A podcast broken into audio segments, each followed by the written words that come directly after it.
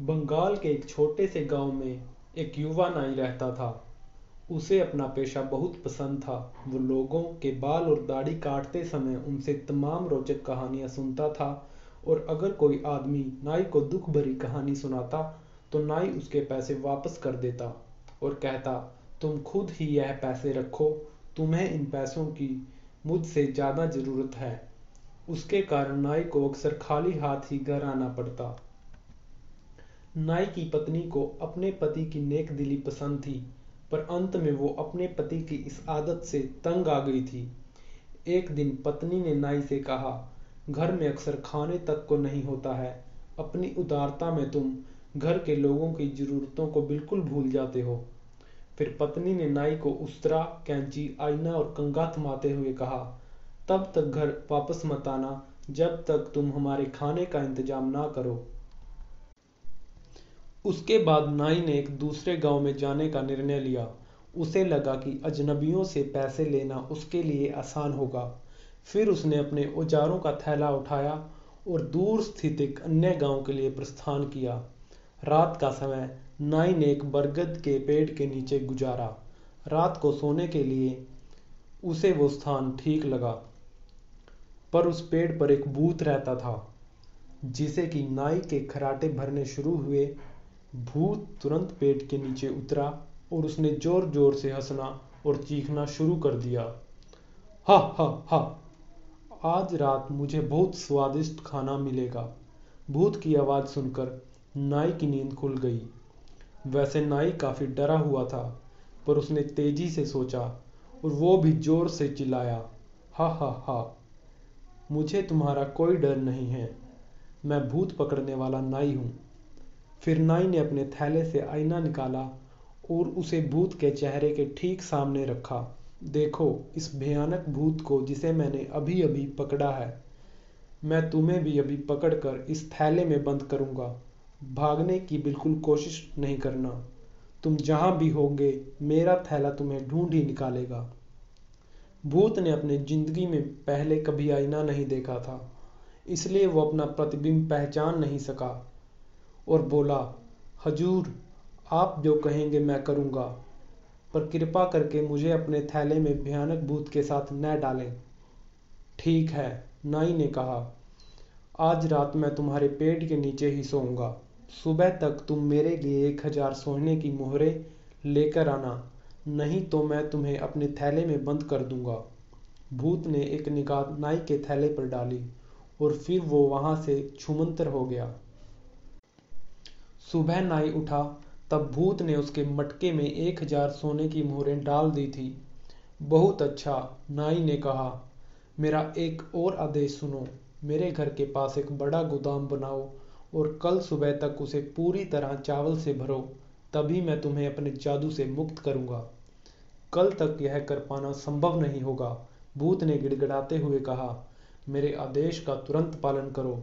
नहीं तो तुम सारी ज़िंदगी मेरे थैले में बंद होकर सड़ोगे। उसके बाद भूत ने गहरी सांस भरी और फिर वहाँ से रफू चक्कर हो गया। घर लौटने के बाद नाई ने अपनी पत्नी को सोने की मोहरों से भरा मटका दिखाया। नाई ने अपनी पत्नी को भूत की पूरी कहानी भी सुनाई। मैं तुम्हारी होशियारी से काफ़ी खुश हूँ, नाई की पत्नी ने खुश होते हुए कहा। चलो, अब हमारी गरीबी के दिन ख़त्म हो जाएँगे। भूत ने सुबह से शाम तक बड़ी मेहनत की। गोदाम बनाने के बाद उसने एक एक करके उसके चावल की बोरियों से भरा। जब भूत कड़ी मेहनत कर रहा था, तभी उसका चाचा वहाँ पर तैरता हुआ आया। भूत के चाचा ने अपनी पूरी ज़िंदगी में किसी भूत को इतनी मेहनत करते हुए पहले कभी नहीं देखा था। चाचा भूत ज़ोर से चिल्लाया, तुम आखिर यह क्या कर रहे हो? भूत ने धीमे से फुसफुसाते हुए कहा, इस घर में एक बहुत शक्तिशाली आदमी रहता है। वो भूतों को पकड़ने में उस्ताद है। मुझे आज शाम तक उसका यह काम खत्म करना है। नहीं तो वो मुझे अपने थैले में हमेशा के लिए कैद कर देगा। वहाँ पहले से ही एक भयानक भूत कैद है। चाचा को अपने भतीजे की यह बात सुनकर बहुत गुस्सा आया और उसके चाचा ने कहा, अरे गधे तुझे इतना तक नहीं पता कि मनुष्यों के पास कोई ताकत नहीं होती। तू अभी मेरे साथ चल, हम उस आदमी को अच्छा सबक सिखाएँगे, फिर वो भूतों की इज़्ज़त करना सीखेगा। उसके बाद दोनों भूतों ने नाई के घर की खिड़की में से झाँक कर देखा। फिर चाचा भूत ने ज़ोर से कहा, हा हा हा, आज मैं इस आदमी को खाऊँगा। चलो भतीजे, हम अभी उसे मिलकर खाते हैं।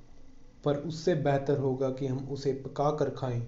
पर चाचा भूत को तब बहुत आश्चर्य हुआ, जब उसे नाई के चेहरे पर कोई चिंता और डर दिखाई नहीं दिया।